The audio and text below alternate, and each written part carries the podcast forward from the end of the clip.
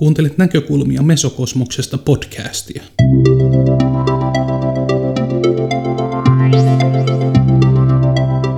Esseemuotoisia kuunnelmia, haastatteluja ja reflektiivisiä puheenvuoroja toimittaa sinulle Marko Manninen.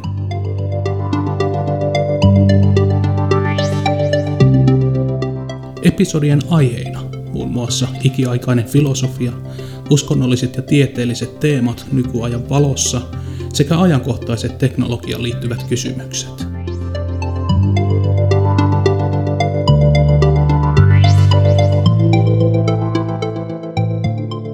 Nyt on vuorossa episodi numero 12.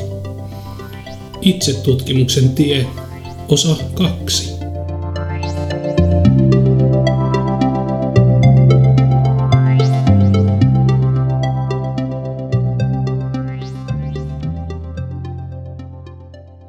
Aika on vain idea, vain todellisuus on olemassa.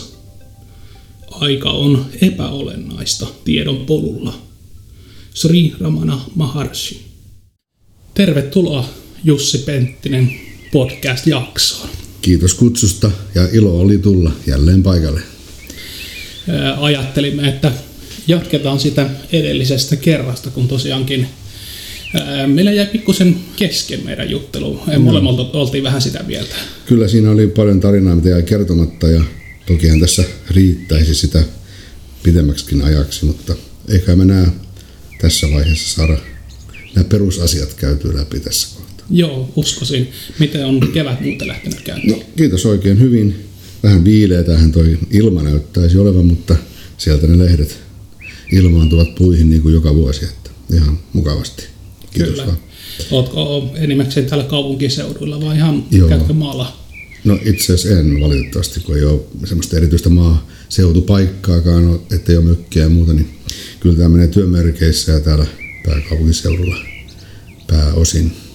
Kyllä vaan. Me edellisellä kerralla päästiin hiukan käsittelemään näitä kolme eri tietoisuuden tasoa. Eli valvetilaa, unitilaa ja syvää unitilaa. Me voitaisiin ehkä pikkusen niitä käsitellä lisää tässä jaksossa. Joo, se on, tuo on todella kiinnostava, kiinnostava aihe tai asia tässä yhteydessä, koska ää, Ramana Maharishin mukaan kaikki ovat tietoisia kaiken aikaa. Mutta se, että mistä ollaan milloinkin ja kulloinkin tietoisia, niin sehän muuttuu jopa vuorokauden aikana. Meillä on itse asiassa omasta elämästämme jokaiselle hyvä esimerkki siitä ja kokemus käytännön tasollakin, että meillä on valvetila, missä koetaan minuus, persoonallisuus ja maailma ja muut persoonat. Sitten on unimaailma, joka on taas vastaavanlainen. Sielläkin on toisenlainen keho. Se ei ole ihan samanlainen kuin tämä fyysinen keho tässä valvetilassa. Se on toinen keho ja maailma ja muita kehoja ja kaikki tuntuu toimivan yhtä luonnollisesti unennäön tilassa kuin tota, valvetilassakin. Ja sitten on se niin sanottu kolmas tila, eli syvä uni, jos ei koeta mitään näitä edellä mainittuja. Eli ei ole egoa tai edistä itseä eikä maailmaa, mitä ilmiöitä ei siis ole havaittavissa. Mutta se, mikä tässä on olennaista, on se, että kaikkien näiden kolmen tilan taustalla on tietoisuus. Me ollaan tietoisia kaikista näistä tiloista, ilmenee maailma tai ei, niin kuin esimerkiksi syväsunessa ei ole maailmaa, niin silti me olemme olemassa, koska aamulla kun herätään, niin sanotaan, että todetaan nukuin kuin tukki. Eli semmoista täydellistä tiedottomuutta sinänsä ei ole olemassa, mutta se, että onko ilmiöitä, mitä havaitaan ja ollaan tietoisia, niin nehän vaihtelee ja välillä tosiaan niitä ei ole lainkaan. Esimerkiksi kun pyörtyy tai muuta vastaavaa, niin se tietoisuus on olemassa, mutta ei tietoinen jostakin. Ja se tässä on niin kuin olennaista, että Ramana Maharishin mukaan tämä syvä uni itse asiassa on meidän todellinen tila, joka pitäisi saada tietoisesti tähän valvetilaan. Tarkoittaa sitä, että se, me ollaan silloin luonnollisessa olotilassa, kun ei ole erillisyyden tunnetta, ei ole iloa eikä surua, ei ole maailmankokemusta, mutta silti on täys autuus ja rauha ja onnellisuus, koska ei ole mitään häiriötekijöitä. Jokainen, vaikka elämässä olisi kuin mielenkiintoiset hetket menossa ja valvetila antaisi kaiken näköisiä inspiraation hetkiä ja muuta, tai iloja ja suruja, niin silti jokainen kaipaa unta.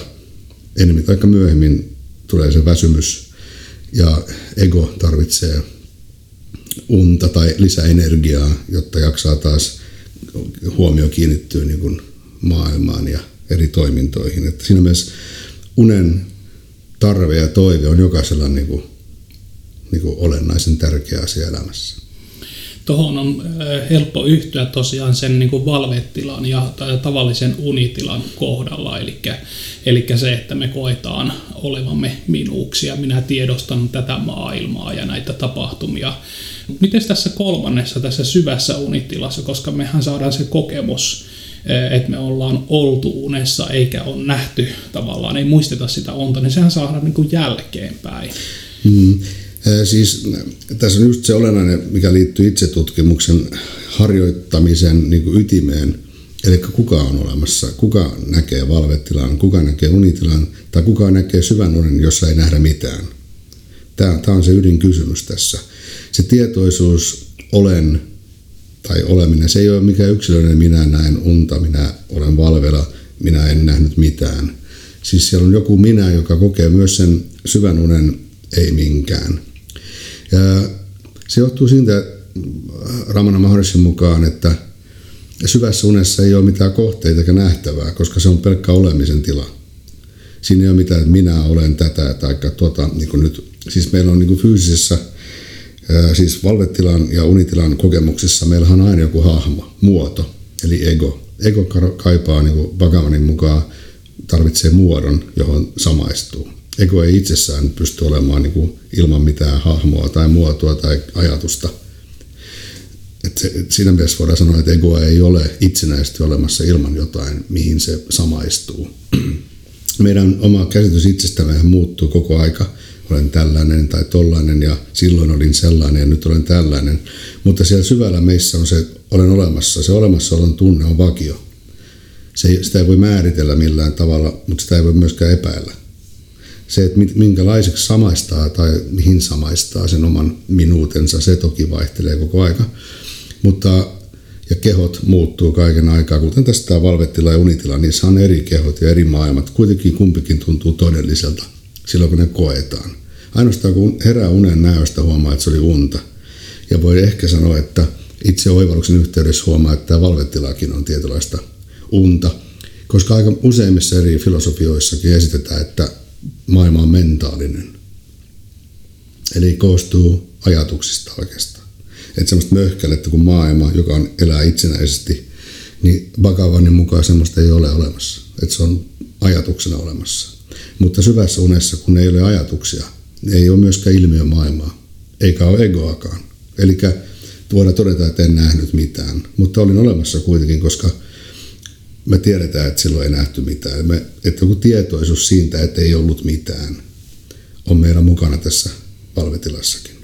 Eli nämä kolme tilaa niin kuin, se on äh, jonkinlainen kehä niitä kokemuksia, missä koemme nämä kolme tilaa, ja puhutaan joskus semmoista kuin äh, turia, eli neljäs tila, vaikka se todellisuudessa nyt olekaan kuulemma Pakavanin mukaan neljäs tila, mutta se on niin kuin ikään kuin se pohja – pohja, minkä, minkä, mikä mahdollistaa yleensä minkään havainnoinnin. Eli jos vielä lyhyesti sanoisin, niin semmoinen tietoisuutta verrataan niin elokuvakankaaseen. Pakavan käytti tosi usein sitä vertausta, että tietoisuus on se elokuvakangas, johon sitten heijastuu kuvia tai ei. Et, eli tämä, kun heijastuu kuvia, se on joku valvetila tai unitila, kun siihen ei heijastu mitään, on vaikka sitten tämä syvä uni. Mutta valkokangas pysyy samana kaiken aikaa, oli siinä kuvia tai ei. Ja tämmöinen itsen oivaltanut, jos tällaista nimetystä voi käyttää, on, on siis tarkoittaa sitä, että tiedät olevasi se tietoisesti se valkokangas. Että jos näkyy maailma hyvä, jos ei hyvä. Että se ei niin kuin tavallaan vaikuta, sä, sä et samaistu enää niihin kuviin. Niitä voi nähdä tai olla näkemättä, mutta se minä-tietoisuus, eli tämä itse tietoisuus on niin kuin se pohjalla oleva tietoisuus, joka on katkeamaton. Eli esimerkiksi nyt se valkokangas. Että tätä, tätä esimerkkiä aika paljon käytettiin Ramanan puoleltakin. Miten, ottiko Ramana kantaa tietoiseen uneen? Käsittelikö hän tämmöistä tietoisen unen tilaa missään puheissaan?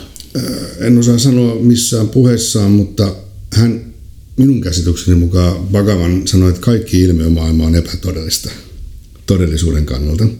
Tämä todellisuus nyt on niin monimutkainen, tuskin me lähdetään siihen kysymykseen nyt avaamaan sen kummemmin, mutta siis käsitys todellisuudesta on se, että mikä ei tule eikä mene, mikä ei muutu, mikä on alati tietoinen, itsestään tietoinen, riippumaton muista asioista tai toisesta, eli se yksi tietoisuus, oleminen, autuus, satchit, ananda. Eli, hän, hänen sitä kaikki muu oli ei-todellista. Siinä mielessä, että tässä oli ilmiötä, mikä tulee ja menee, että se, mikä me nyt koetaan todellisuutena, niin hetken päästä se on vaan joku muisto. Ja sitten myöhemmin ei edes, edes muisteta välttämättä. Eli me ollaan kussakin tilanteessa, se on meille se todellisuus, tämä, tämä hetki. Jos me voidaan edes sitäkään sanoa, mutta puhutaan tästä läsnäolosta tai että todellisuus on tässä ja nyt ja tällaisia lauseita käytetään. Mutta sitten tietysti toisaalta sitten kysytään, että no kuka sitten on tässä ja nyt ja kuka havaitsee tämän todellisuuden. Ja siinä mielessä itse tutkimus ainakin minun mielestäni menee niin kuin vielä pohjamutia vielä syvemmälle ja perään antamattomasti paneutuu siihen minuuteen, tai se kuka minä olen, se, se on se ainut ja ensimmäinen ja viimeinen kysymys tällä polulla voiko tuosta päätellä, että tavallaan se, että me pystytään näkemään tietoisia niin se ei varsinaisesti ole mitenkään oleellista siinä. Että... Ei, ei tämän mukaan, koska me ollaan tietoisia sellaista, mistäkin nyt me ollaan tosi tietoisia tästä valvetilasta ja on unia, jotka ei ole niin kauhean voimakkaita tai kauhean eläväisiä ja sitten on toisia, jossa, jotka ovat hyvinkin eläväisiä, että ne vaihtelee. Niin ja tämä, ei me nytkään ole tietoisia tässä valvetilassa kaikesta meillä on hyvin pieni ja suppea tietoisuus, mitä nyt tapahtuu esimerkiksi tässä tilassa, missä me nyt ollaan keskustellaan sun kanssa. Niin eihän me olla tietoisia kuin jostain ihan pienestä siivusta. Ja sitten joskus esimerkiksi meditaation tai muun tämmöisen tietyn oikean mielentilan yhteydessä, niin huomaa, että tietois, on niin paljon tietoisempi havainnoi kaikki ympäristön äänet ja omat tuntemukset ja kaikki silleen tarkkailijana – Eli se tietoisuus vaihtelee muutenkin, kuinka tietoisia olemme kulloinkin. Näin itse sen koen ainakin. Joo. Onko se sitten suoraan verrannollista, mitä isommasta kokonaisuudesta me ollaan tietoisia, niin sen valveutuneempia me ollaan niin kuin mm-hmm. tämmöisessä niin kuin henkisessä mielessä? Onko se jotenkin... Voi kai sitä noinkin sanoa, että totta kai, kun siis viisaiden mukaan, kuten Pagavan meille opettaa, niin viisas tai valaistunut, millä nimellä sitä nyt kutsutaankaan, niin hänelle on vain yksi olemassa ilman toista. Niin se on, sen suuremmaksi kokonaisuus ei voi tulla, kun on vain yksi. Ei ole kahta tai ei ole näkijää ja nähtävään tai itse näkemistä tätä kolminaisuutta, vaan se on, on vain yksi, jota kutsutaan Ramana kutsuista itseksi. Sitä voi kutsua itseksi tai Jumalaksi tai minä olen. Siis varmaan moni nimi löytyy, mutta se tarkoittaa jotakin, joka on todellinen, aluton ja loputon ja muuttumaton, mutta kuitenkin pelkkää, sehän on täyttä elämää, kun se on kokonaisuus, siinä ei ole mitään vajaata. Se, se sisällyttää itsensä kaiken, siitä ei puutu mitään, mutta se, sitä on mahdoton tietenkin sanoin selittää, mitä se on, koska Ramana Maharishin mukaan ainoastaan se on. Kaikki muu on sitten enemmän kysymysmerkkiä, onko se vai eikö. Mä oon joskus tehnyt semmoisena niin kuin ajatusleikkinä sen, että jos olisin niin valveutunut, että mä tavallaan tiedostan kaiken sekä tässä välittömässä ympäristössä tai sitten niin kuin hyvin laajasti voisin tavallaan henkisin silmin nähdä ja tiedostaa kaiken, niin mä olisin joka tapauksessa tässä meidän ajallisessa maailmassa, niin mä olisin mm. jotenkin tuntuu mahdottoman tehtävän edessä, jos mun pitäisi tavallaan todistaa jollekin se, että mä tiedän nyt kaiken, mm. koska, koska siihen menee ikuisuus, että mä kerron, mitä tässä niin oikeasti tapahtuu. Mm. Mutta se, se, se onkin, tuossa kun sanoit aika, niin siinä mielessä Bhagavanin mukaan aikakin on ajatus ja niin kuin maailmakin on ajatus. Se, mitä me ajattelemme sen olevan, niin se näyttää tosiaan olevan, niin kuin sitaatissa mainitsit aluksi, että, että se tuntuu olevan tämmöinen, niin se on semmoinen kuin se on. Me mittaamme niin kuin koko aika sitä meidän tietoisuutta, mikä on itse asiassa rajoitettu. Me ollaan niin kuin rajoittuneessa tilassa, joka käsittää, olen tämä keho, olen syntynyt, sitten kuolen. ja, sitten, ja niin poispäin. Sitten on maailma ja ne kokemukset siinä maailmassa, mitä koetaan, niin se on meidän käsitys itsestämme ja elämästä. Ramana Maharisin mukaan se on hyvin rajoittunut ja kapea käsitys todellisesta, siitä mitä me todellisuudessa olemme. Miksi vapaus ja onnellisuus on meille niin tärkeä? Just siksi, että tämä ei ole luonnollinen tila, tämmöinen rajoittunut, niin kuin mulla on jonkinnäköisessä omassa itse tehdyssä vankilassamme. Ja se ei tunnu luontevalta. Muutenhan me emme haluaisi onnellisuutta, niin kuin jokainen haluaa, ja vapautta. Ellei, ellei olisi sellainen tunne, että tässä on jotain nyt puuttuu jotakin tai on vajaa. Joskus se saa meitä tekemään aika ihmeellisiä asioita sitten, että me yritetään sitä vapautta vaikka mm. minkälaisin konstein Kyllä. sitten tavallaan rikkoa näitä ihmisyyden rajoja. Kyllä. Niin, itse tutkimuksen tarkoitus on tulla täysin tietoiseksi siitä, kuka oikeasti olet. Se on oikeastaan sen poistamista, mitä sä et ole, tai mitä me luullaan olevamme, niin sen kaiken kyseenalaistamista, että lähtien jo siitä, että olen tämä keho, olen tämän ja tämän niminen, tämmöinen tausta ja historia ja luonno, luonto tai luonne ja kaikki tämmöiset asiat, niin ne on tämmöisiä määritelmiä, mihin me ollaan, se on ikään kuin turvallisuuden tunteen luominen, että minä olen tämmöinen. Ja sitten tietenkin sen mukaan joku muu, sinä olet tommonen. Nämä on niin tämmöisiä päätöksiä, mitkä ei oikeasti pidä ollenkaan. Me huomata, että nämä on täysin vääriä usein, ne ajatukset itsestämme saatikka lähimmäisistä.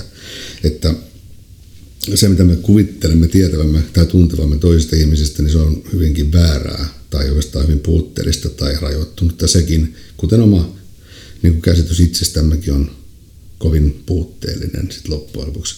Ja näin mä näen, että Pagavan niin ohjaa tällä itse tutkimusmetodilla tai polulla siihen, että mennään yhä lähemmäs sitä omaa todellista itseämme. Käännetään huomio sisäänpäin kohti sydäntä, sitä meidän itseytemme juurta, vai miksi sitä voisi kutsuakaan. Ja, eli huomion kääntämisestä pois ilmiömaailmasta kohti sydäntä, sitä sisintä olemusta. Että se on kai sen itse tutkimuksen tarkoitus. Eli Pagamanin mukaan hän opetti hiljaisuutta, mutta hänen menetelmä oli keskittyminen. Niin, siis, niin hän, siis hänen opetuksensa ydin paljastui niille, ketkä pystyivät sen ottaa vastaan siinä hiljaisuudessa.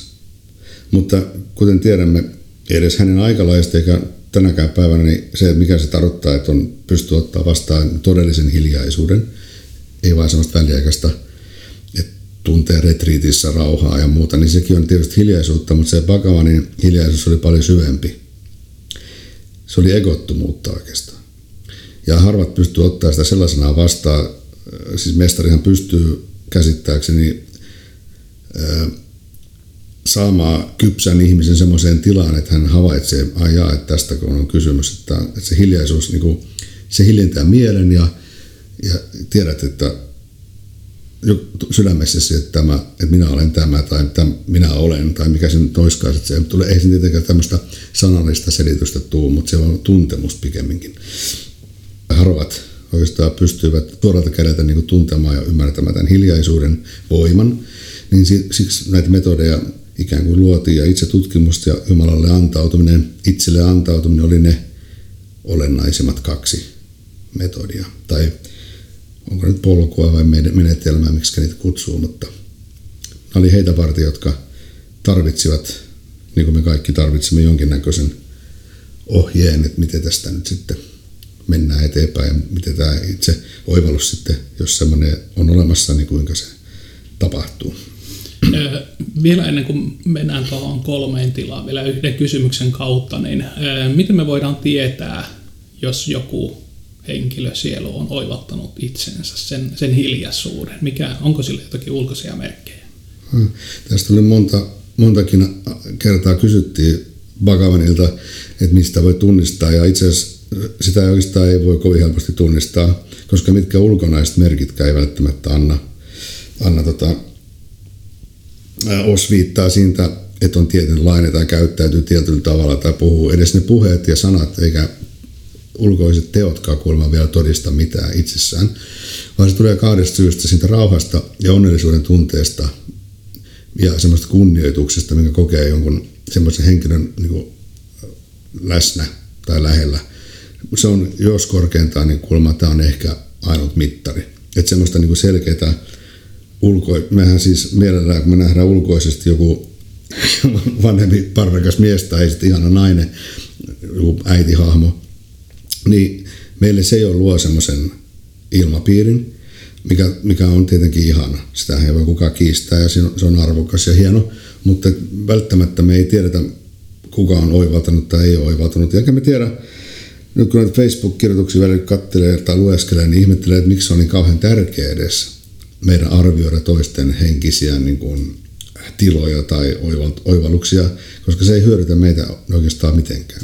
Et meidän pitäisi keskittyä siihen omaan itseoivallustila ja seurata niitä opettajien opetuksia niin hyvin kuin pystymme käytännössäkin.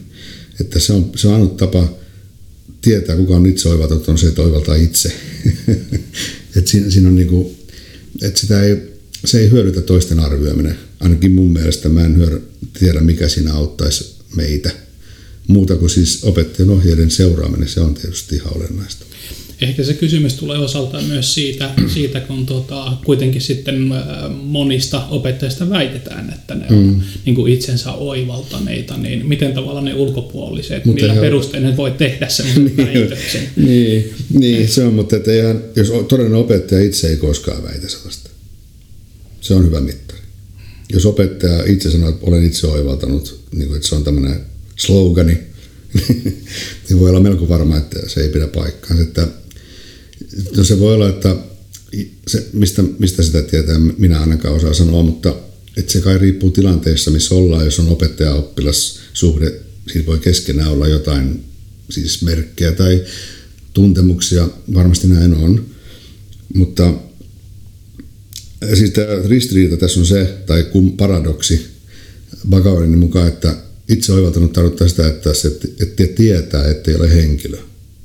Eli ei, ei voi olla enää jäljellä ketään, joka on itse oivaltanut tai ei ole itse oivaltanut. Sitä tarkoitetaan itseoivalluksella. Eli tavallaan se on niin kuin tavallaan ihan hullu ristiriitainen sen tuntunen, mutta itseoivaltainen kannalta siinä ei ole ristiriitaa. Eli ei ole mitään itseoivallusta niin kuin todellisuudessa, mutta meidän näkökulmasta, ketkä koemme, että en ole oivaltanut, niin meillä on sellainen tunne, että se on joku päämäärä, mihin pyritään, että jonain päivänä mä sitten oivallan itseni. Ja, ja niin kauan se on totta, kun tuntuu, että ei ole oivaltanut itseään. Niin näin se tietysti pakosti on. Pakavanin mukaan polun loppu on se, että huomaa, että sitä polkua ei ollutkaan, eikä ollut ei-oivaltamista koskaan. Että on ollut aina vain itseoivallustila. Tämä on se mielenkiintoinen pointti tässä. Toinen paradoksi, mikä usein esitetään tuossa, on se, että itsensä oivaltaneen voi tajuta vaan se, joka on oivaltanut itsensä. Niin, pitää paikkansa varmaan. Eli tämä nyt ei johda mihinkään tämä keskustelu. joo, me ei ehkä kannata sitä purra se. Jätetään se viisaimmille, joo. Toi, näistä kolmesta tilasta, niin mulla on joskus niin kuin nuorempana ollut semmoinen käsitys, että tietoisuus voi jatkaa olemassaolo tästä arkitajunnasta niin unitilaan, että me voidaan tavallaan niin kuin vaihtaa unitilaan sillä tavalla, että me ollaan tietoisia koko sen niin kuin vaihdoksen siirtymän ajan ja samalla tavalla myöskin unitilasta voidaan tietoisesti tulla valvetilaan. Mm. Ja jos tämmöinen niin kuin jatkumo säilyy meillä tajunnassa, niin se viittaa siihen, että, että me ollaan tajunnallisesti menty eteenpäin perustiedostamisesta mm. jollekin eri tasolle. Ja henkilökohtaisesti niin mä huomasin niin kuin omassa tässä unielämän tarkkailussa, mm. että sitä nukahtamisen vaihetta, sitä oli todella vaikea pitää tietoisuutta yllä. Itse asiassa en muista koskaan, että mä olisin pystynyt pitämään, mutta toisinpäin, unesta kun tullaan valvetila, eli herätään, niin siitä mulla on lukemattomia kokemuksia, että se voi tapahtua mm. tietoisesti. Tämä johtuu siitä, mun käsitykseni mukaan, tai itse törmäsin tähän ajatukseen varmaan Ramanan opetuksista tai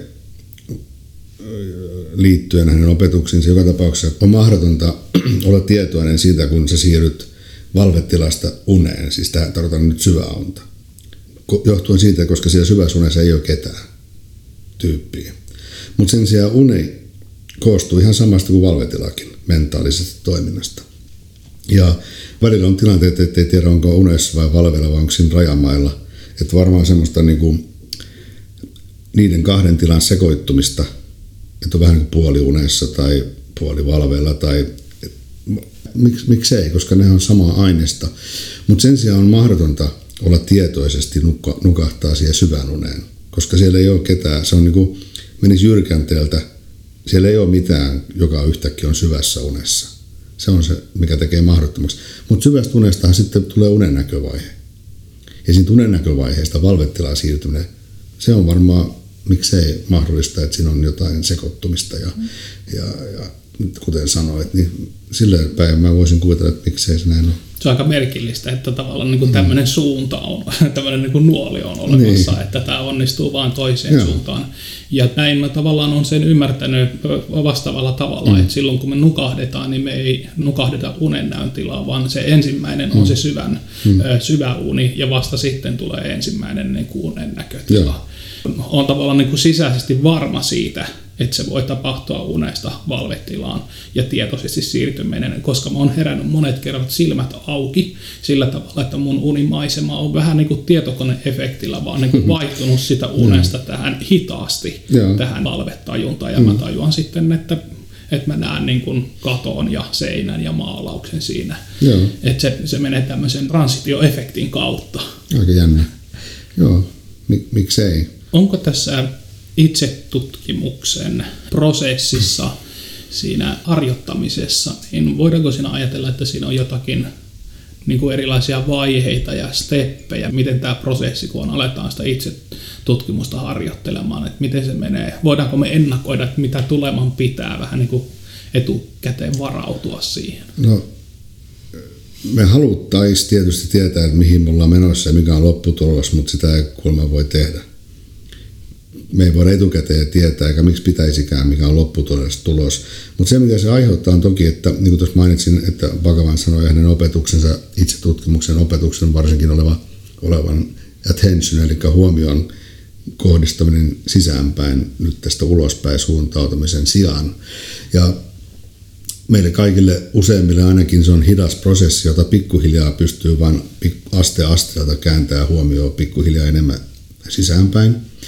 Ja koska taisi olla viime kerralla puhetta, että kun itse tutkimus periaatteessa perustuu, ainakin Michael James sanoi muusta hyvin, että, että siinä on kolme niin kuin, asiaa, mitkä tekee sen onnistuneeksi tai mitkä se liittyy, on lukeminen, vakavainen opetusten syvällinen puntaroiminen ja kontemploiminen ja sitten itse harjoittaminen, itse tutkimuksen harjoittaminen kysymällä tai olemalla tietoinen, kuka minä olen. Ja se, mikä siinä tietysti tulee ihan aluksi esille, on kaikki ne meidän ikävät piirteet ja luonteen, niin kuin vähän alitajunta kumpuaisi ja avautuisi, että kaikki se, mitä me olemme piilottaneet itsessämme, niin kuin kaikissa henkisissä poluissa enemmän tai myöhemmin tulee esille, että susta ei tule yhtäkkiä parempi, vaan susta voi tulla jopa huonompi aluksi.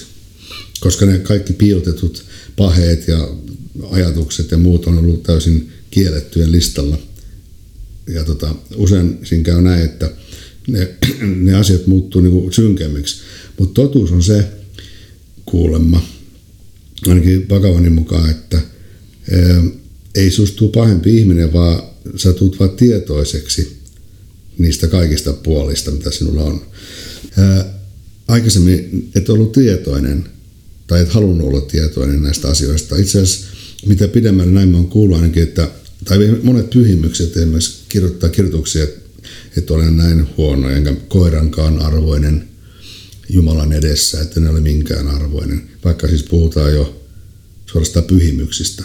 Michael James taisi sanoa, että se johtuu siitä todennäköisesti, että mitä puhtaammaksi sydän tulee, niin sitä niin kuin tarkemmin sä huomaat kaikki ne epäpuhtaudet itsessäsi.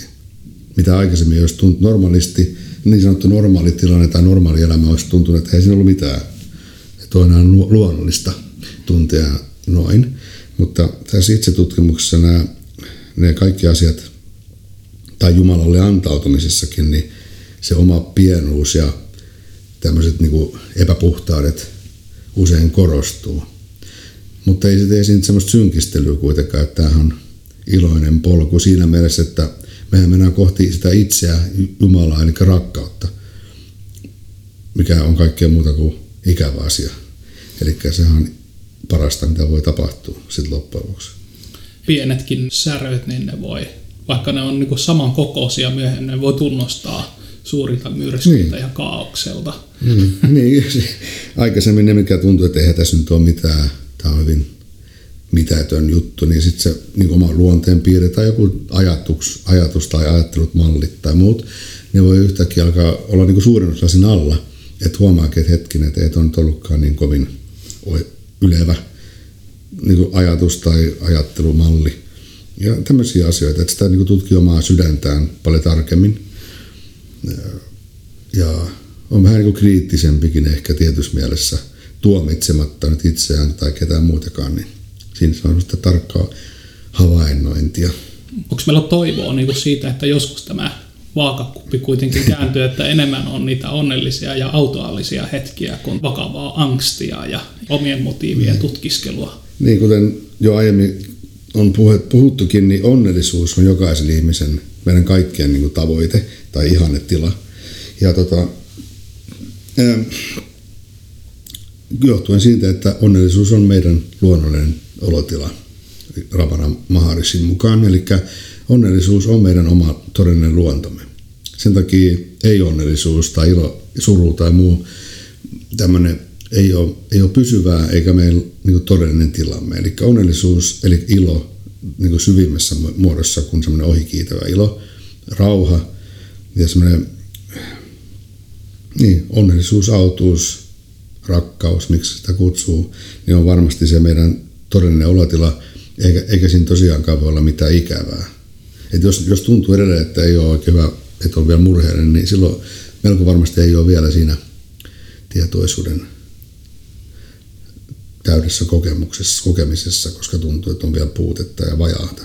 Että ei-onnellisuus ei ole luonnollista. Se on vähän kuulemma, kun on, jos on päänsärky, niin se ei ole luonnollinen olotila, että siitä haluaa päästä pois. Ja tämmöinen sama asia, että kun on ei-onnellinen, niin siitä haluaa päästä pois ja saavuttaa tai löytää sen onnellisuuden sitten. Michael James, joka kävi tässä vähän aikaa sitten Joo. tosiaan täällä Suomessa, oli Forum Humanumissa muun muassa luennoimassa ja, mm. ja siitä on tehty videotaltiointi myöskin, niin hän puhui siinä alkuosassaan niin aika pitkään tästä onnellisuusteemasta. Ja selvästi tämä onnellisuus on aihe, jota sitten käsitellään ja se liittyy jotenkin tähän itse oivaltamiseen. Onko onnellisuus kuitenkaan tae siitä, että on oivaltanut itsensä? Eihän meidän ole pakko tutustua tiettyihin kirjoihin tai opettajiin, jotta tuntisimme oma itsemme. Tietysti onnellinen hän, joka, joka pystyy tai on jo siinä tilassa luonnostaan, että ää, se on, se on kai yksilöllistä, kuka on missäkin kehitysasteella ja kypsyysasteella. Joku voi kerran vaan kuulla viisauden sanat ja on jo saman tien siinä, siinä viisauden tilassa. Sitten me muut saamme taistella vuosikymmeniä, että päästään johonkin pisteeseen edes eteenpäin tai sisäänpäin, miten sen sanoiskaan. Että sehän on täysin yksilöllistä.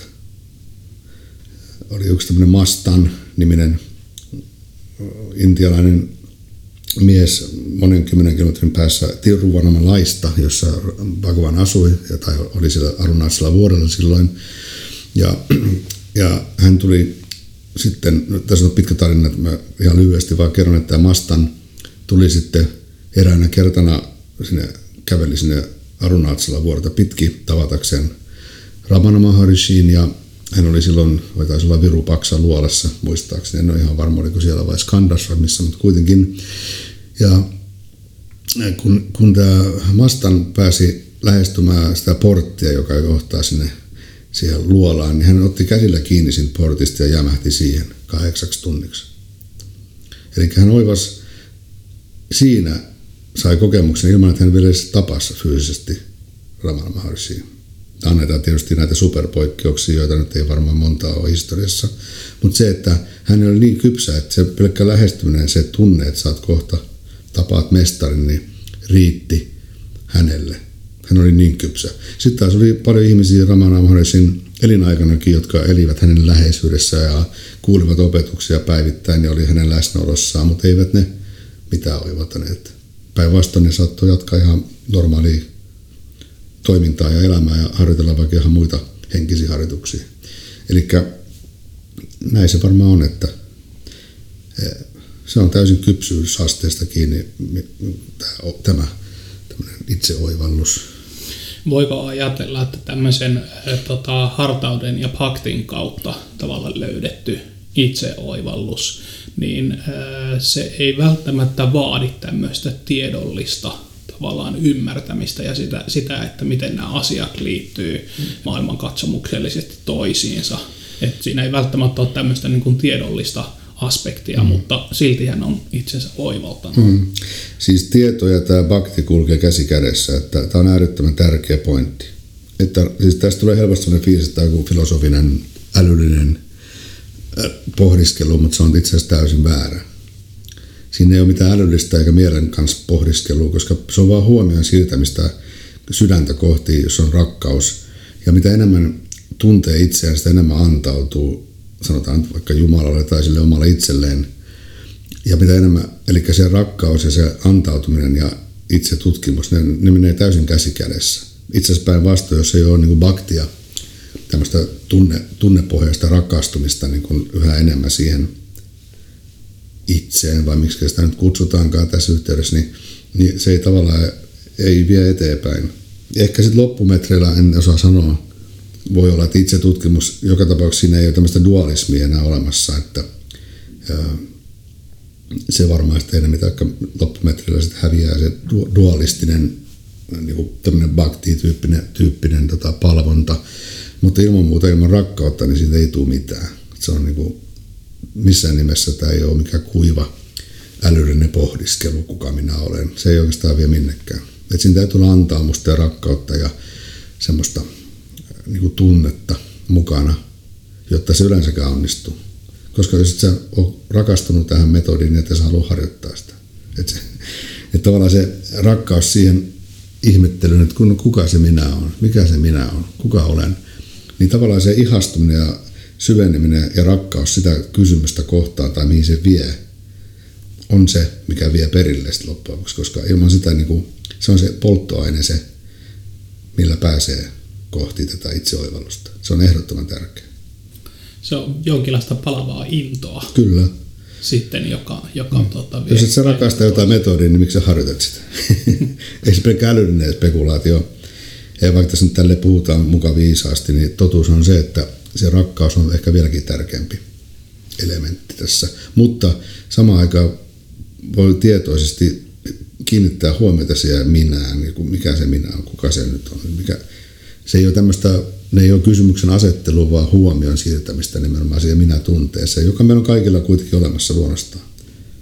Tunnen, että olen olemassa, siis ei se ole mikään vieras asia.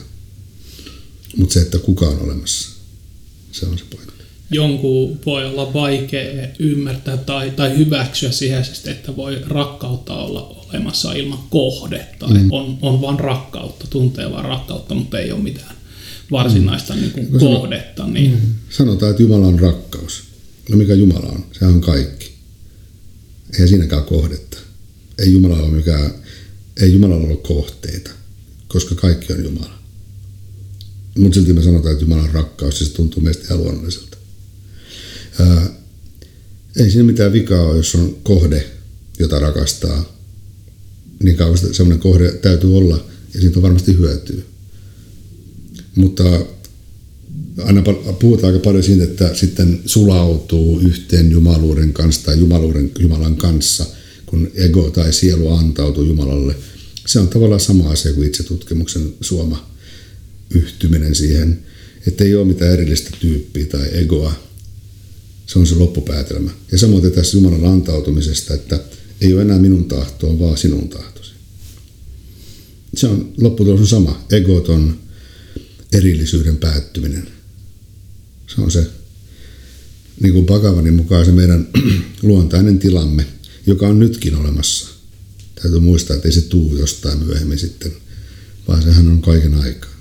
Mutta me ei olla tietoisia siitä. Niin kauan kuin ei olla tietoisia, niin täytyy tietysti harjoitella ja tulla tietoiseksi. Ja kuka nyt käyttää mitäkin metodia, mä itse pidän tästä itsetutkimuksesta ja myös antaumuksellisesta rakkaudesta kummastakin yhtä paljon, että se, että miten siinä edistyy, on sitten taas jokaisen oma asia ja näkee omat kömmähdyksensä, mutta kuitenkin vaikka monen tyyppisiä rakkauksia on, mutta se perusasiahan kaikessa rakkaudessa on yhtyminen tai sulautuminen yhteen, vaikka rakastavaiset keskenään, tai mikä tahansa katsoo luontoakin, niin yhtyminen tuntuu olevan se, niin kuin monissa asioissa se tasapainon hakeminen ja semmoinen kokonaisuus, yhtenäisyys, se on niin kuin se, mikä tuntuu tekevän onnelliseksi. Niin kuin ihan tavallisessakin fyysisessä rakkaudessa ihmisten välillä, niin se yhdessäolo ja yhtyminen kaikilla mahdollisilla tavoin henkisesti ja fyysisesti, sehän on se täyden, täydellisyyden tunne, mitä haetaan. Eli että se, että ollaan yksi, yhtä. Ja siinä mielessä tämä Jumalan rakastuminen on varmaan se sama tavoite siinä, tulla yhdeksi, sulautuu jumaluuteen tai Jumalaan tai näin, että kyllä mä näkisin, että se on meidän kaikkien niin kuin, luontainen niin kuin, tarve. Tossakin voi nähdä, että, että tavallaan on olemassa suunta tällä asialla, että mm. on se erillisyyden kokeminen, sinä, minä, erillinen mm. maailma. Ja sitten tavallaan suunta siihen, että me yhdistytään ja ollaan yhtä sen maailman mm. kanssa, mm. jolloin saadaan uusi ulottuvuus sille olemiselle, mutta se vanhakaan tavallaan tapaa ja tietoisuus siitä ei häviä mm. minnekään. Tässä on just sen mielenkiintoinen pointti minusta, että onko maailma erillään meistä? Bakavanin mukaan ei. Että semmoista maailmaa, joka on itsenäisesti olemassa ilman sen havaitsijaa, niin semmoista ei ole. Aika, aika radikaali, ei välttämättä ainutlaatuinen, mutta radikaali ajatus tähän meidän päivimme. Eli semmoista kuin maailma, mikä on, jatkaa olemassaoloaan meistä riippumatta tai sen havaitsijasta riippumatta, ne ei ole olemassa. Tässä kun puhuttiin näistä kolmesta tilasta, kun me ollaan valmetilassa, nyt meillä on tämä maailma, mikä me koetaan maa- todellisuudeksi tai maailmaksi. Unennäkötilassa meillä on sitten toinen maailma, mikä tuntuu aivan yhtä todelliselta. Syvässä unessa ei ole mitään maailmaa. Mutta kuten sanottu, niin tämä tietoisuus tai olemisen tunne on muuttumaton näissä siellä pohjalla tai taustalla, vai miksi sitä nyt kutsuisi, se ei muutu, mutta nämä eri maailmat tulevat ja menevät. Ja tähän voisi vielä sen verran lisätä, että tuo Pagavanin mukaan siis kun ego nousee, niin maailmakin ilmenee. Ja sitten kun ego palaa takaisin lähteeseensä, eli sydämeen, jos näin sanotaan, niin myös maailma palaa sinne.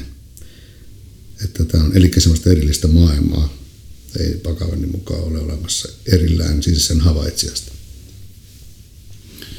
Kiinnitin nyt huomiota siihen, että, että on jonkinlainen suunta sillä, sillä tota, että voidaanko me olla tietoisia unen vaipuessa ja sitten unesta kun herätään. Selvästi mm. toisessa päässä voidaan olla ja toisessa ei oikein pystytä. Tai sitten se on vain mun henkilökohtainen kokemus.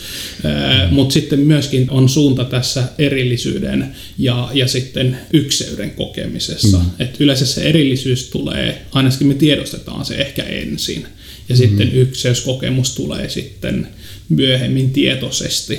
Tavallaan me ollaan ykseydessä aina, mm. mutta me ei, ei jotenkin tiedetä sitä. Ja, ja tota, mun mielestä tämä on niin kuin mielenkiintoista, jos tämmöistä on olemassa, koska myös ajatellaan, että ajalla on suunta. Mm. Että et jos kananmuna tiputetaan lattiaan, mm. me tiedetään, että se hajoaa siihen ja, ja purkautuu ja se menee tämmöiseen epäsäännölliseen muotoon. Ja, ja se voidaan aina toistaa, mutta toisinpäin sille ei käy. Se yhtäkkiä niin kuin kuroutuu takaisin kananmunaksi mm. ja tulee sun käteen, Niinpä. paitsi elokuvassa. Elokuvissa se on mahdollista. niin. että et on niin tämmöistä niin mm. tiettyä järjestystä maailmassa, mm. tiettyjä suuntia suuntia mm. ja tiettyä kehitystä. Mm. Ja sen takia mä oon asettanut tähän näitä Joo. kysymyksiä, että mitä tässä niin kuin itse tutkiskelun tiellä kyllä, tapahtuu. Kyllä siinä on tämmöistä varmaan rajapylväitä, voidaan sitten analysoida ja tutkia, että olin silloin tuossa ja nyt olen tässä. Ja totta kai semmoista kehittymistä ja semmoista on havaittavissa kaikilla henkisillä poluilla varmasti. Ja koko ajan oppii yhä enemmän sitä, mitä vähän tietää. Että varmaan lopputulos on se, että ei tiedä mitään. Eikö Sokrates sano, että aina mitä tiedän on se, että en tiedä mitään. Ja sehän on viisautta. Ja tämä tietäminen, tietämisen pakko ylipäätänsäkin on niin kuin myös Ramana Maharshin mukaan, niin ei ole mitään sellaista tietoa, mikä sitten jonain päivän tiedetään ja sen jälkeen hommat on pelattu. Vaan se, se ei ole semmoista niin kuin ulkopuolista tulevaisuudessa tapahtuvaa tietoa jostain uudesta asiasta, vaan se on itse asiassa sen oivaltamista, mikä on jo nyt. Eli sen poistamista, että oikeastaan, että en ole tietoinen tai en ole, en ole oivaltanut. Se on tämmöisen kummallisuuden, puhutaan verhon poistamisesta ja puhutaan milloin mistäkin yritetään symboli, symboliikkaa käyttää, mikä siinä poistuu, mutta tavallaan siis sen, niiden esteiden poistaminen, mikä estää meitä oivaltamasta nyt. Miksi me ajatellaan, että kun synnyn vielä 30 kertaa uudestaan ja sitten jossain ihme planeetalla yhtäkkiä oivallan.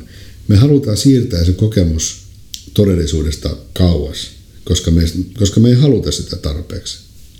Ramana sanoo usein, että, että mikä meitä estää siinä, on just se mielen kiintymys muihin asioihin, mitkä meitä kiinnostaa enemmän. Että se meidän kiinnostus itse oivallukseen on kuitenkin sitä kokonaisympyrästä hyvin pieni siivu sitten loppujen lopuksi. Meitä kiinnostaa niin paljon muitakin, muutkin asiat elämässä. Joo, toi oli mielenkiintoinen viittaus toi niin kuin näihin muihin planeettoihin. Mä katson tuossa vasta tämän, tämän Goodmanin video, jossa hän puhuu Papa Gista. Joo. Ja Papa G oli jossakin tilaisuudessa kertonut, miten hän oli liikkunut kaikenlaisissa eri maailmoissa, mutta sitten painot sitä, että meidän nykyinen tellusplaneetta ja elämä täällä, ehkä ihmiskehossa nimenomaan, niin on sillä lailla erikoislaatuinen, että että niin kuin valaistuminen ja itse mm. oivallus voi tapahtua vain täällä ja tässä kehossa. Se on hyvin mielenkiintoista. Joo, siis David Godmanilta ilmestyi juuri YouTubeen uusi videohaastattelu, jonka nimi on Papaji and the Buddha, A Talk by David Godman. Sitä ei ole vielä suomennettu, ei ole suomenkielisiä tekstityksiä, mutta tulee kyllä, kun siihen pääsemme. Mutta kannattaa katsoa, se on tosi hyvä. Se on mielenkiintoinen nimenomaan tässä Papajin hyvin, hyvinkin mielenkiintoisen elämänvaiheiden seuraamisessa lähtien lapsuuden buddha palvomisesta ja pukeutumisesta kuin buddha ja nälkiinnyttämisestä itsensä, nälkiinnyttämisestä ja ulkoiset buddhan piirteet viehätti häntä suunnattomasti. Mutta aika monet uskonnot ja filosofiat toteavat varmaan samaa, että se, että on syntynyt nimenomaan ihmiskehoon, on se niin kuin ikään kuin suurin siunaus ja mahdollisuus itseoivallukseen. En osaa sanoa tuohon mitään sen parempaa kuin, että näin se varmaan on, että ainakin se on parempi kuin olisi tällä hetkellä joku kärpänen tai alkulima, jos ajattelee, että pitäisi jotain niin kuin henkisiä asioita miettiä, niin ainakin tämmöisen käsityksen itse on saanut. Jotkut tietyt eläimet kyllä voi, meillä on tunnettuja Lakshmi the Cow, joka Ramana Maharishin aikana eli, niin todettiin, että että hän olisi oivaltanut itsensä sitten kuoleman hetkellään. Tämmöinen, tai että Ramana edesauttoi sitä. Se on sitten aivan toinen tarina. Siis oliko hän henkilö vai lehmä? Lehmä. Että tämä on mielenkiintoinen, tämä herättää varmaan ihastuttavia tunteita kaikissa meissä. Mutta oli se niin tai näin, niin ihmiskeho on ihan varmasti sovelias joka tapauksessa tämmöiseen itseoivallukseen ja näin, että en osaa sanoa, miten, miten muut eliöt pystyvät siihen vai ei, mutta se, että mitä muita planeettoja on, niin en, osaa sanoa niistäkään mitään, että en ole vierailut planeetoilla, ja vaikka ne olisi minkälaisia kehitystasoja tahansa, niin periaate on joka tapauksessa sama, että oli vaikka missä kosmoksen toisella puolella, niin sielläkin täytyy oivaltaa sen hahmon tai mikä se sitten onkaan, missä muodossa tahansa, niin olla siinä itseoivalluksen tilassa, se on sama, oli missä vaan. Se olen olemassa se tietoisuus, niin se on, se, se on vain yksi kaikkialla, oli mikä tahansa elämän muoto kyseessä. Papachista tosiaankin jäi mieleen, että hän törmäsi tämmöiseen buddha figuuriveistokseen, mm. jossa, jossa tuota Buddhalla oli niin kuin normaalit sievät kasvot, mutta hänen keho, muu kehonsa oli niin kuin luurangolla. Mm. Ja hän lähti sitten imitoimaan sitä tavallaan, mm. sitä niin kuin, mitä hän ajatteli, että mitä, mitä siinä oli tapahtunut. Mm. Ja, ja tota, aika monesti tämmöisissä henkisissä järjestelmissä niin imitointia ei ehkä pidetä niin kovassa arvossa, koska se ei jotenkin synkkaa niin kuin itse tietoisuuden ja tämmöisen kanssa. Että jos sä matkit jotakin, niin se on ihan eri asia kuin että sä oot se jokin. Niin, niin tota, mitä tuossa niin oikeasti on tapahtunut? No, Tämä on, sille, no se on tietysti just aivan eri tarina tämä Papacin tarinat, mutta siis Papaci oivasi hyvin pienenä poikana jo. Oli meni spontaanisti tällaiseen itseoivallustilaan. Jaettiin, oli joku kuuma kesäpäivä, jaettiin lassi juomia, tämmöisiä virvoittavia juomia kaikille ja jokainen nautti niitä, mutta Papatsin ottaessa sen juoman käteensä, niin hän jämähti siihen paikkaan eikä pystynytkään juomaan sitä. Ja tietysti muut oli huolissa, että mikä nyt tapahtuu, että poika on tuossa kunnossa. Niin hän itse sanoi kokeneensa aivan suurta ihmeellistä autuutta ja rauhaa ja onnellisuutta. Ilman mitään tietoista syytä tai mitään tekoa, vaan se vaan tapahtui. Ja hänen äitinsä, joka oli Krishna Bhakti, erittäin suuri tai hyvin, hyvin antautunut Krishna, Krishnan palvomiselle, niin sitten sanoi Papatsille, että tämä oli Krishna-kokemus. Ja tämä aiheutti sen, että Papats itse kertoi myöhemmin, että tämä aiheutti sen, että hän 25 vuotta palvoi Krishnaa, koska hänen äitinsä oli sanonut, että se oli Krishna-kokemus. Tajumatta, että itse asiassa se oli itse oivalluskokemus, jonka hän sitten tietysti sai, kun oli Ramana Maharishin luona. Ja siinä kävi siis niin, että ennen kuin palaan tähän imitoimiseen, niin siis kun Ramana Maharishi tai, tai kysyi Papatsilta, että missä sä oot ollut, niin Papatsi sanoi, että hän oli Arunatsala vuoden toisella puolella leikkimässä Krishnan kanssa, koska, jonka hän näki siis omin silmin, että se oli niin voimakasta. Niin sitten Ramana Maharishi kysyi, että no näetkö sinä nyt Krishnan? Niin Papatsi sanoi, että en, en näe ketään. Niin Ramana Maharishi sanoi, että se mikä ilmaantuu ja katoaa ei ole todellista. Mikä on se, mikä ei ilmaannu eikä katoa? Ja silloin hän katsoi papatsi syvälle silmiin ja papatsi kulmat tärisi ja jotenkin tuli semmoisen, että hän ymmärsi siinä tilassa, että se, se mikä ei tule eikä mene on se itse. Ja se oli ikään kuin sitten muistutus tästä itseoivalluksesta, jonka jälkeen hän niin kuin ymmärsi, että se oli se sama tila periaatteessa kuin hän poikasena koki. Ja tämä, tämä kysymykseen tästä imitoimisesta, niin tämähän sitten johtuu vain siitä, että hän halusi olla niin kovasti Buddhan kaltainen nuorena, hyvin lapsena oikeastaan, että hän varasti äidiltään sarin ja värjäsi sen tota, yhden sareen, sareista ja värjäsi sen oranssiksi, että halusi pukeutua tämmöiseen buddhalaisen asuukin ja kävi kulma vielä jossain julistamassa buddhan opetuksiakin jossain torilla. ja tota, eli hän oli siis niin siinä roolissa, mutta se ei ollut mitenkään siis itse oivallustilanne se varsinaisesti, vaan se oli niin ö, syvä palo. Varmaan voi olla hänen jotain edellisiä elämiä tai mistä me tiedetään, mihin se viittasi, että on niin buddhalainen sydän tai sielun hänellä siinä kohtaa elämää, että hän halusi pukeutua kuin buddha syödä yhtä vähän ja näyttääkin häneltä, että se oli sitä hyvin nuorukaisen elämänvaihe. Että hän ei tavoitellut valaistumista ei, varsinaisesti ei, sillä. Ei, mun käsittääkseni se oli vain, että hän halusi olla Buddha, niin kuin Buddha oli hänen käsityksensä mukaan. Ja tosiaan, no näin, näin mä olen sen ymmärtänyt, mitä olen kuullut ja lukenut. Toisaalta myöskin on olemassa sanonta, että fake it, fake it until you make it. Et, eikä se ole hyvältä. kiellettyä. Tästä se lähtee. Ei se varmaan kiellettyä ole sekään, mutta joo, on sekin totta muuten. Jos voi kuvitella niin, että niin, jos niin kauan kuin sä mentaalisesti harjoitat semmoista, että minä olen Buddha tai mikä tahansa tämmöinen ylevä hahmo, niin sehän on kaiken aikaa siis sydämessä ja mielessä niin voimakkaasti, että ajan myötä susta tulee kyllä se. Että ihmistä, meistähän tulee se, mitä me ajattelemme olevamme. Niin enemmän tai myöhemmin meistä tulee se. Et siinä mielessä, mikä on rukouksen ja meditaation tarkoitus? Ihan samahan se on. Ajan oloa me ollaan meditaatio. Et jos kehorakentaja miettii salilla hmm. ollessaan, hmm. pitää mielessään tämmöistä kuvaa luurankosesta hmm. hepusta ja oikein köykäisestä ja vaivaisesta hmm. miehestä, niin en tiedä, onko se kehitys sitten Ei. kovin nopeata. Voisi kuvitella, että mielikuvaharjoittelu on tässäkin aika kova Joo, Ei, kyllä mä näkisin, että, että ihanteet, niillä on ihan varmasti merkitystä tässäkin asiassa. Koska joka tapauksessa meillä on joku ihanne elämästä, miksi, miksi haluaisin tulla kaikilla meillä jossain vaiheessa semmoinen, haluan tulla täksi tai toksi tai jonkin, joksikin yleensäkin, niin se meillä on mielikuva, jota me ikään kuin, se on meidän johtotähti, mitä seurataan, että se on se suuri tavoite. Ja henkisillä polulla olevat ihmiset, niillä on myös joku, tietysti joku ihanne, mihin sitten päädytään, kun olemme kypsiä tai kun sen aika on. Sillä lailla.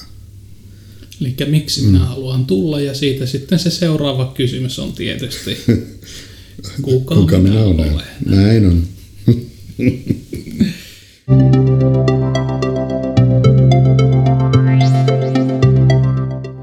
Kiitos, että kuuntelit näkökulmia Mesokosmoksesta podcastia. Isäntänäsi toimii aamuin illoin ihmettelijä matkamies Keskimaasta, Marko Manninen.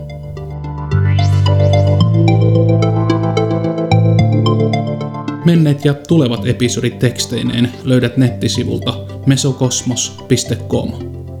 Ole hyvä ja jätä kommentti tai vaikka ääniviesti, jos jakso herätti sinussa ajatuksia.